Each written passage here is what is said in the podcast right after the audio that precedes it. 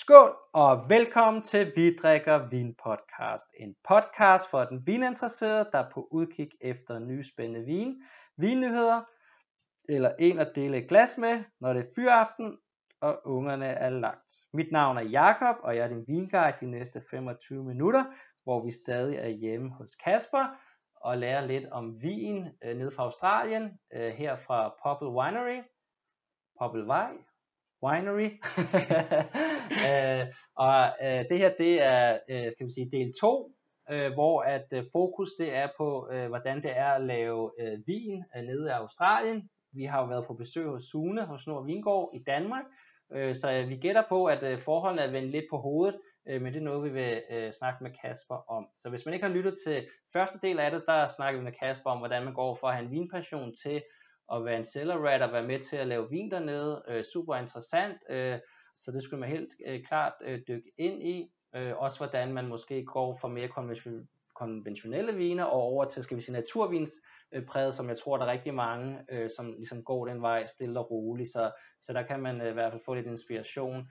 Øh, så ja, Kasper, skål! Yes, Vi har skål. allerede noget vin i glasset. Det har vi nemlig, lige præcis. Øhm, og den kan jeg jo lige give et par ord med på vejen.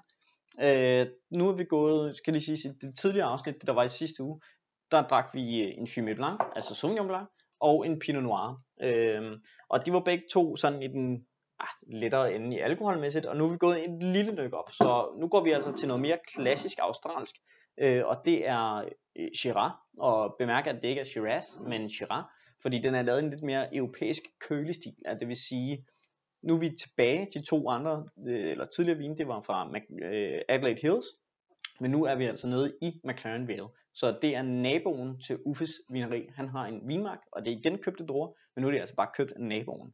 Så vi er i McLaren Vale, og det er jo så øh, det, de er allermest kendt for, Shiraz. Øh, men Uffe laver den i en køligere stil, øh, tidligere høstet, øh, så han kalder den simpelthen Shiraz, fordi den er europæisk inspireret. Øh, og nu Så- har jeg været så fræk lige at Ja. læse på bagetiketten, og der står også, det concrete egg aged. Også i forhold til at give den gætter på lidt friskhed og kølighed, at den ikke suger for meget egetræ. Lige præcis. Og det her, det er Shiraz, lavet i den saftige stil. Øh, og det er nemlig lige præcis det, så efter at det er blevet øh, gæret i store 1 tons åbne gæringskar med vildgær, øh, så når det er gæret ud, og, og øh, hvad hedder det, det starter med at blive fodtrådt, og så når det ligesom er gæret ud, øh, så kommer det så på de her øh, cementæg, øh, som Uffe har købt, og det gør, at det selvfølgelig kan ånde, ligesom man kender fra, fra øh, kan man sige, fra et, et, et etræsfad eksempelvis, men altså uden at få den her påvirkning af fadsmag. Øh, og øh, kan man sige, så, så det giver noget ilt til vinen i, i læringsbrød, øh, kan man sige, øh, læringsdelen, men uden at give øh, så meget sådan smag af den sekundære winemaking, øh, eller de sekundære noter, som jo er winemaking. Og Øhm, lige for også lige at ja. nævne øh, selve flaskeformningen, som måske også efterligner et æg, øh, måske Ja, ja, det- Eller bare for at signalere, at måske de andre flasker, Ja. hvor at, øh, der var Sauvignon Blanc, og hvor der var Pinot Noir, lidt mere klassisk tilgang, Yes. men her så har vi en lidt andet, så lidt mere buttet, lille rund flaske. Lige præcis. øh, men stadig sådan samme etikettestil. Ja, øh, så Det ligner sådan en, en, en cheesy roséflaske eller sådan noget, ikke? Jo, det Øh, kunne, eller, der kunne være sådan en basskør, der rundt Præcis, om ja. Italien eller og, og, og det der man ligesom også øh, skal gøre lytterne opmærksom på, det er at de andre, de er sådan den der klassiske flaskegrønne farve, hvor den her er en fuldstændig klar, transparent øh, flaske. Øh, og det kan man jo så tænke lidt, hvorfor fanden er det det, ikke? Og er det ikke noget med UV og beskytte vinen? Øh, og jo, det er det. Og den her er en klar flaske, så den her vin, den signalerer ligesom, den skal drikkes nu. Mm. Altså det er ikke vin, der skal blive gammelt som sådan, ligesom man kender meget af det klassiske Giraffe Noirone, øh, Hermitage eller Côte Rôtie eller sådan noget den stil, som jo har, har meget godt af at ligge. Så det her altså lavet en, en frisk og sprød stil med høj syre, let og læskende, øh, og det er jo ikke lige det, man forbinder med australsk Shiraz, øh, og netop derfor kalder han det så også Shiraz. Øh, så Øh, og så, øh, vi havde også en lille snak om i det tidligere afsnit om, øh, om natur og svovl og kemikalier. Igen, det her er fuldstændig uden tilsat kemikalier. Det er ikke filtreret, det er svovlet en lille bitte, bitte smule, øh, og vi er faktisk helt nede på 25 gram, øh, eller milligram svovl per liter. Så vi er helt nede, hvor øh, ved faktisk øh, naturgrænsen vel egentlig er. Øh, så, så det er noget af det, han svogler aller, aller, allermindst. Øh. Ja. Og i næsen, i hvert fald for mig, så har du virkelig sådan mørk, mørk frugt, Mm. stadig frisk. Du har sådan en krydderi. Jeg ved ikke, det, Ja. du kan ikke over sådan et balsamico, men der er sådan et Ja. eller andet øh, ja, underliggende bag det her krydderi for mig i hvert fald.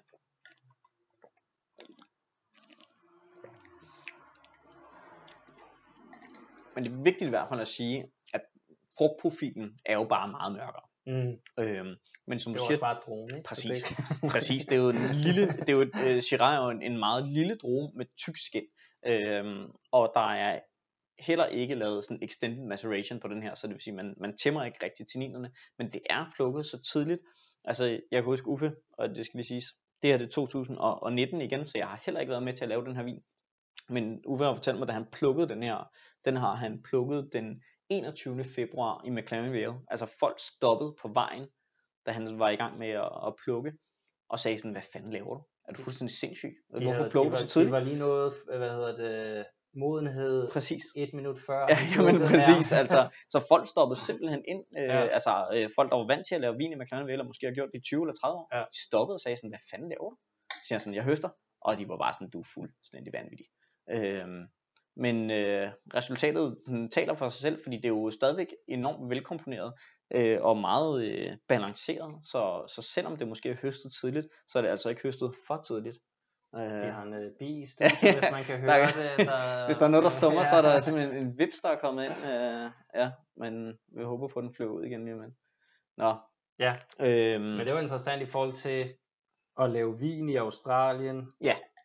Og, og her, det kan man sige relativt klassisk. Jeg mener, de har lavet vin dernede siden starten af 1900-tallet, Jamen, slut af 1800-tallet er de begyndt. Ja, jeg tror faktisk, det er lidt før det. Okay. Det må nok være midten af 1800-tallet, Midten af tror jeg. 1800-tallet. Det er start, i hvert fald i Adelaide, hvor det er tyske øh, immigranter eller migranter, der simpelthen øh, tog det ned, øh, og der ligger blandt andet op i Adelaide Hills, ligger der også en by, der hedder Harndorf, mener jeg nok, sådan en helt tysk landsby, øh, fordi det er simpelthen tyske øh, tilflyttere, så, og de tog jo så vinstok med fra Europa, øh, fra Tyskland, øh, og så har de simpelthen startet med at, at kultivere vin dernede. Øh, og så skal det så siges, at der gik jo enormt lang tid sådan i hele Australien, hvor man lavede enormt meget fortified wine, ikke? Mm. Altså portvin Ja. det engelske marked og så videre. Øh, og det er faktisk først her de senere, ah, man sige, det ved jeg ikke, der er sikkert en eller anden historiker, der kunne rette mig nu, men lad os sige de sidste 50 år med, med Grange eksempelvis, hvor man begyndte at lave rigtig seriøs porvin dernede, ikke? Så er der kommet mange store mastodonter siden.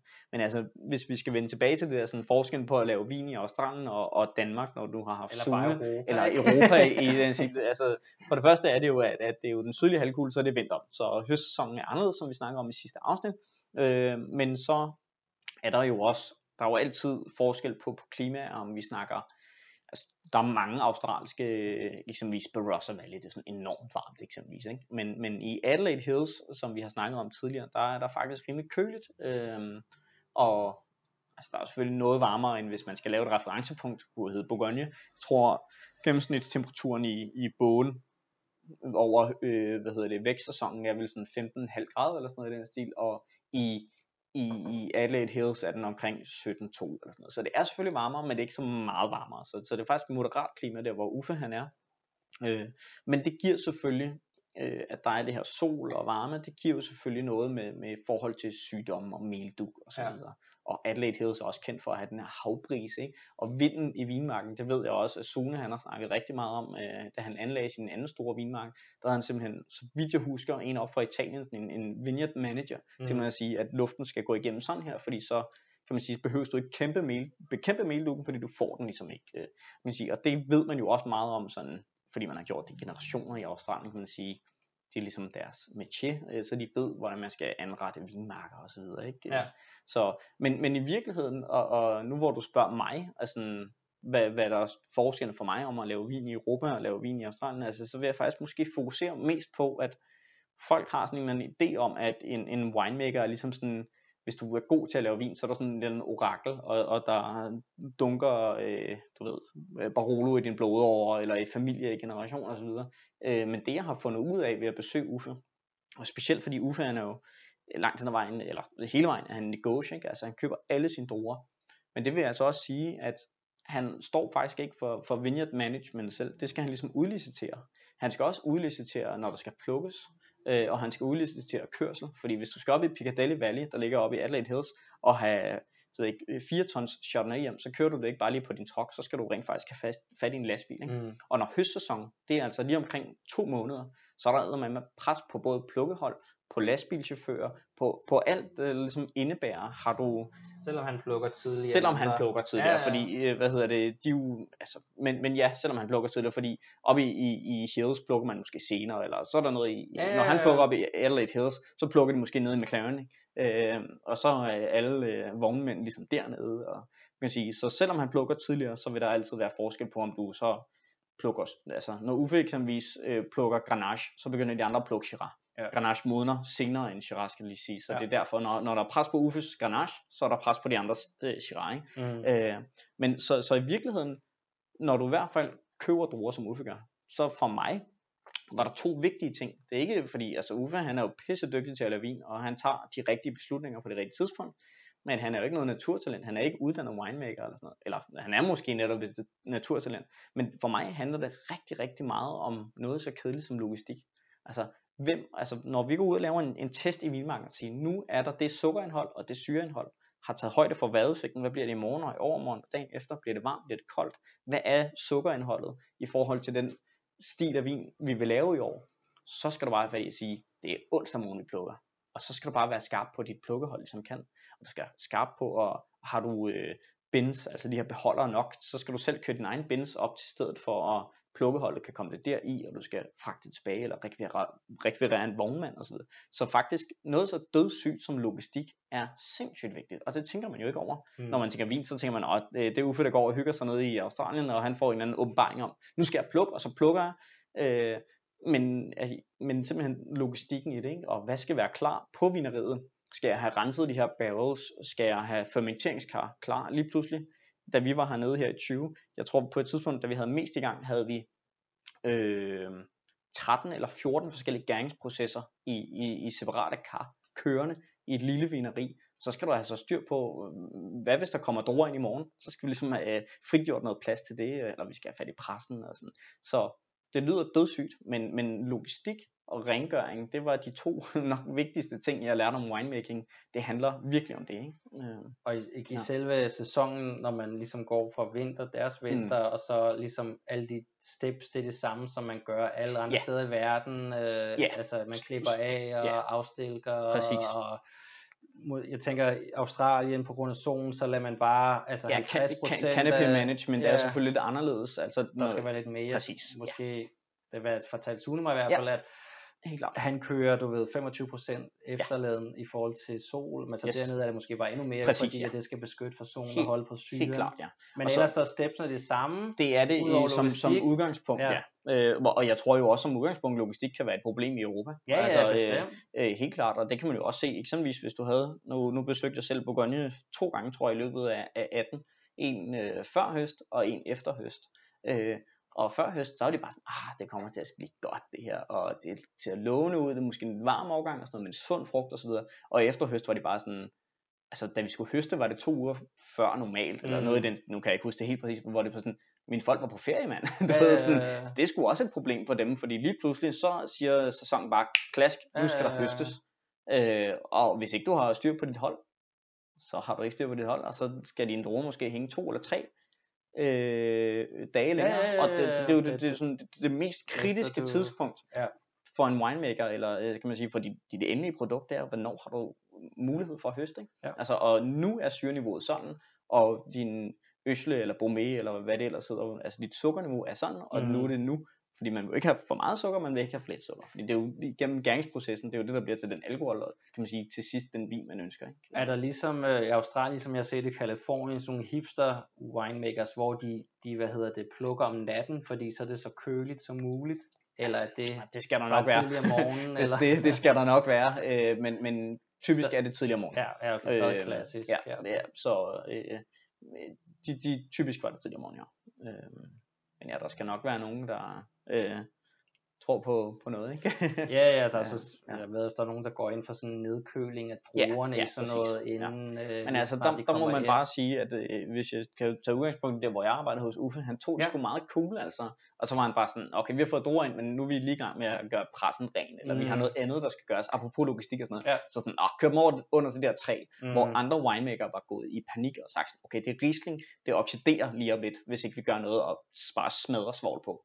Der var Uffe sådan, nå, jamen altså, så var det det, vi gjorde i år, og så må vi ligesom arbejde med det, vi får. Og hvis der skulle komme en lille oxidativ tone i den Riesling, vi laver i år, jamen, så var det bare et udtryk for årgang, eller var det et udtryk for, at vi har travlt den dag? Eller, Ja, ja. Du vil sige, så Men det sådan- lyder måske også som om, at der er mange af de vinerier, der ligger dernede, som laver sådan kan vi sige, klassisk produkt, hvor det skal smage klart. nogenlunde af det Ja. samme hver årgang lige meget. Man skal ikke have så meget variation i det. præcis. hvor at I jo har mere sådan hånd, lyder det som sådan Ja, ja, håndværks, ja, ja, kan man sige, tilgang til ja. det, ikke? hvor man ligesom, jamen, man ved, at Uffe, der er den Mm. stil, I står indenfor, så du ved, nogle gange kommer lidt orangevin ud af det, Ja, nogle gange ja, kommer der lidt præcis. oxidativ vin ud af det, men ja, kan ja. man sige, der er balance, og der er ren frugt og, og så videre. Helt klart, ja. Øh, og, og, som du siger, der er jo nogle af dem, det, det, altså de store vinerier, det kunne være Yalumba, eller det kunne være øh, der laver øh, Hill of Grace, hvad hedder det, Henschke. Øh, altså, du ved, whatever. Ja, Stor og relativt konventionelt styret øh, øh, vin. Øhm, man kan sige, de har jo et produkt, de skal være sikre på at kunne levere øh, dagen efter til, eller øh, årgang efter til deres, til deres kunder, men der er Uffe jo meget mere øh, eksperimenterende, og det vil så sige, at, at han har ligesom lov til at sige, nå, men i år var det bare sådan sådan, men det kan du ikke gøre, når du er en stor virksomhed, så kan du ikke forsvare, at der er øh, variation fra år til år på, på helt samme måde, som Uffe måske kan sige, fordi hvis du har en eller anden bestemt QV, der har smagt sådan her de sidste 50 år, så er der et kundegrundlag til det, øh, og der kan man Uffe bare sige sådan, "Åh, jeg har været i gang siden 16, i år var den sådan her, øh, og næste år bliver den måske sådan her, ikke? selvfølgelig skal der stadig være en nogenlunde rød, rød tråd, og det er der sådan set også, som ja. udgangspunkt, Øhm, Men det er vel også apropos dit gamle arbejde med, at der er nogle indkøbschefer i nogle kæmpe Ja. supermarkedskæder, som ligesom køber ind, fordi Ja, at de ved, deres, produkt, ligesom, at det her det skal passe til det her, Ja. det skal smage det her. Jeg ved, vores, øh, vores naboland, øh, Systembolaget Mhm. mm. i Sverige og Vinmonopolet i Norge, at de netop køber ind sådan, at, at de sender ud ligesom, det er ved at være efterår, vi har brug for en sprød Pinot Noir, Ja. vi har brug for en saftig Præcis. Grenache, vi har brug for sådan noget der, så Ja. kan importører så ligesom lægge bud ind, og så Ja. skriver de en vis volumen, Ja. der er brug for 20.000 flasker, fordi Mm. det skal dække vores, vores kundesegment. og det bliver så, så er det sådan lidt mere konsumvinsagtigt, også yes. selvom det måske er mere, øh, selvom det kan være, være mere end bla, bare back in box, der bliver tappet et eller andet sted i Brøndby, ikke? altså selvom det godt kan være stor konsumvin, men det er lidt det samme, fordi så går du også ind som winemaker og siger sådan, okay, øh, det lyder fedt at øh, gære med, øh, med vildgær, men det er fandme også usikkert, ikke? Mm. Og så kan, man, så kan de jo lige købe en eller anden gær, eller enzymstreng, eller hvad fanden det hedder, og sige, jeg vil Ja. gerne have, min Sauvignon Blanc skal smage vildt meget Ja, hyldeblomst, lige ikke? bang, så kan de vælge det i, ikke? Øh, Og, og, og det er jo enormt uschammerende på en eller anden person. Jeg kan godt forstå det sådan noget forretningsmæssigt, fordi der øh, er jo et behov, og det skal ligesom dækkes, ikke? Øh, Så det giver totalt mening. Men det er måske også i virkeligheden det, der er forskellen på, når man drikker konventionel vin og, og naturvin, eller naturligere vin, som vi snakker om i sidste afsnit. Det der med, det er, flaskevariation eller overgangsvariation er i virkeligheden måske bare et adelsmærke frem for, at det er totalt standardiseret. Ikke? Ja. Øh, Og her snakker vi stadig Ja. om, det er Ja. rene vine, som ikke smager af død kælder og alt Ja. muligt, Ja, altså ja, i forhold det- inden for altså, naturaspekter. Og så, Præcis, og de her vine, vi får nu eksempelvis, de er sådan rimelig clean i udtrykket. Der er sgu ikke så meget ud over, der måske bare en lille bitte smule volatilt syre på uh, Sauvignon Blanc, men det er meget minimalt, ikke? altså, det, var ikke, det var ikke noget, jeg opfandt. nej, i hvert fald, så nej, men øh, det, sådan er det, når ja, man ja. er winemaker, så kan man, men ja, skål. så meget sagt måske. noget, Skål.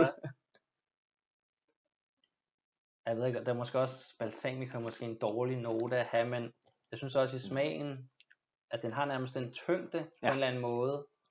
Ja, ja, ja, ja. så, Præcis, og den har så, jo noget tannin. Ja, Øh, altså nu er vi tilbage til den Shiraz, vi har i glasset, øh, som vi snakker om igen, men det, det er jo whole bunch, det er stadig fruity, men der er jo tannin, for du kan ligesom ikke lave om på strukturen i, i Shiraz, vel? Nej, nej, Øh, nej, så- men det er sådan lidt den der tyngde, jeg får Mm. også, hvis du får sådan lidt ung balsamico, Ja, det der vildt gammel.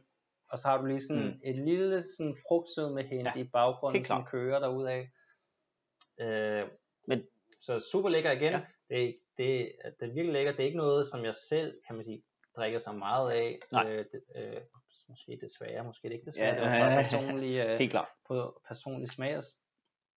Men igen, og for mig så skriver du sindssygt meget på noget kød, Helt noget, klart, ja. noget et eller andet, som er marineret øh, Mm. og på grillen. Ja, og lidt, så, lidt eller balsamico, to, balsamico tone, tone, som du snakkede om Ja. før, ikke? Det er sådan, som der kører derud af. Ja. Så, så skal man ikke, øh, og igen, jeg går ud fra, lyder det som om, at produktionen, også i forhold til vores sidste Ja. øh, episode, at vi ligger på de 50 kasser, der bliver ja, produceret. ja, men det her, det er faktisk noget mere. Okay. Øh, ja, så det, det er jo en glædelig nyhed, kan Ja. man sige. Øh, Det står vel egentlig bagpå, gør det ikke det? Det, det kan jeg sgu ikke se, men, men der er mere af det her, øh, fordi det igen, det, det er Gerard, der ligesom plantet lidt mere af det i McLaren, det vil sige, Ja. han kunne få lidt mere, øh, så det er jo ikke fordi, han laver vildt meget af det, og hans samlede produktion er, vi lavede lige omkring 40 ton i 2020, og øh, kan man sige, Uffe med sin øh, presse og sådan, det, det hele er hands on, sådan, så han får cirka 600 til 650 liter ud af et ton bruger. Øh, og det er sådan relativt lidt, faktisk. Øh, så, så kan man jo selv gange op, hvor meget vin han laver. Ikke? Men er det også det er noget med, hvad man selv føler for, når man så står og Ja, presser? når man man står og presser, så smager man simpelthen, og, og, og når du laver free run juice, øh, øh, kan man sige, det, der stikker man bare sådan med, med meget, meget grovt metalfilter ned i, i, gennem kappen, og så pumper du simpelthen vinen op, og når, Okay. når den ligesom er tom, så skovler du så øh, de, hvad hedder det, kan man sige, øh, druerester, Mashen, altså ja. ja, mashen, øh, Ja. enten om det, det er bærne, eller om det er whole bunches, whatever, så skovler man det ind i en presse, og så presser du det, så er det ligesom varmt pres, øh, og så kan man så lave en eller anden blend af det, Ja. ja. øh, kan man sige, ikke? for at give noget mere struktur, eller whatever, ikke? Øh, Men, men cirka 600 øh, til 650 liter øh, vin får han øh, ud af et ton. Ja, så Super spændende. Ja. Men som du siger, at det her det er ikke lige din foretrukne stil, og det er det sådan set heller ikke øh, for mig som udgangspunkt. Men jeg vil sige, lige i dag, så synes jeg, det kunne være meget godt. Ja, altså, ja. øh, øh, så, og, og det er meget sjovt, sådan, da vi var dernede, der var, øh, min, der var Pinot Noir min klar favorit. Øh, og nu tror jeg, sådan lige i dag, så smager Chiran mig faktisk bedre end Pinoten. Altså det, og det er, jo sådan, det er jo sådan lidt underligt, og sådan er det bare nogle gange. Øh, og måske hvis jeg åbner to andre flasker om morgenen, er det måske anderledes. Øh, men igen, det er jo også derfor, det, det er jo ikke super standardiseret, og det, det er jo meget charmerende på en eller anden fasong. Det er også lidt, hvad humør er man i, Helt og hvad vejret spiller ind, og hvad, der, hvad har man tænkt sig Ja. ja. at lave til aftensmad eller til frokost, Helt eller klart. hvad man skal. Ja. Øh, men igen, fordi kan man sige, Syrah kommer også i lidt forskellige former, hvor du har Mm. Nordrone og Sydrone og Mm. Australien og USA og Præcis. Sydamerika osv. Så det kan man, man kan også køre den, kan man sige, så meget man kan, selvom det her det plukker sådan relativt tydeligt, Ja. Tidligt, Ja. så får du stadig, kan man sige, relativt meget Ja. krop og Ja. fylde på Og det der, som, er, som bare skriver på noget mad. Altså, vi Præcis, skulle helt bare, man skulle bare ud og starte grillen og smide Præcis. noget ribeye på, Ja, og så præcis, du og så bare og Helt så, klart, altså afgjort. yes. Og, og, og hvis du skal introducere nogen til et naturligt vin, eller et mere håndholdt vin, øh, jamen den her vil ikke gøre nogen øh, svigerfar øh, bange. Altså det vil den bestemt ikke. Øhm, og det er sådan set også meget sjovt, ikke? Kan man sige, at, at det er relativt håndholdt vin, men i, i ikke nogen afskrækkende stil. Øh, og, og igen, øh, nu snakker vi meget, meget kort om sådan alkohol i vin tidligere, eller i forrige afsnit, øh, og Pinot Noir holdt 11%, meget charmerende, øh, og Sauvignon Blanc holdt 12,8, og den her, den holder altså kun 12, selvom det er Shiraz. Ja, ja, Og, og det sgu, så- det er dejligt, ikke? Altså, øh, så, så selvom du siger, det er en lidt tung og mørk vin på sådan en frugtsiden, så strukturmæssigt, selvom den har lidt tannin, men det er whole bunch, så det er sådan fruity, og, og lav i alkohol, så strukturen er faktisk ikke så voldsom i virkeligheden. Øh, Nej, nej, helt enig. og, og det er sådan set meget, øh, meget cool, synes jeg. Og du ved, man kan få masser af eksempler på Shiraz fra Australien, hvor det kapper helt over. Ja, super ja, præcis, søde med fuld bomber, med Præcis. for meget vanilje og Ja, ja. egetræ og sådan noget, og alt efter, hvad man stil man kan lide. Så det, det er helt klart ikke, det er ikke den stil, Nej. men du får stadig, skal vi sige, Noget Syrah mørkt karaktererne, Ja, klart. ligesom, så man, Ja. man er i hvert fald ikke i tvivl om, Nå, hvor man er henne. Præcis, og det var også meget rart, kan man ligesom sige. I Ja, stedet ja, for, bestemt, bestemt. hvis, hvis du fik noget og tænkte, det var øh, måske Grenache eller sådan noget, så har han jo gjort et eller andet forkert, i Ja, hvert fald i forhold til, til tankegangen om, at, at det er jo også produkter, der ligesom, igen, Uffe laver vinen, men han faciliterer måske i virkeligheden bare mere processen, end han laver vinen i virkeligheden, ikke? Ja. Og så skal øh, Shiraz jo smage Shiraz. Selvfølgelig, altid. Ja. Du har også altså, virkelig god koncentration Mhm. og Helt dybde i smagen, som man stadig Ja. kan sidde og, og føle der. Mm. Så igen, super lækker vin, super glas. Og så tror jeg, vi er nået ved vejs ende Ja. ved episode 2. Ja, og bare tak Jamen, igen. Det er Kasper, siger du tak, det var en fornøjelse. super interessant. Igen, hvis du ikke har hørt første podcast, det var, hvor vinpassion kommer fra Kasper, hvordan ender man med at tage ned og lave vin i Australien.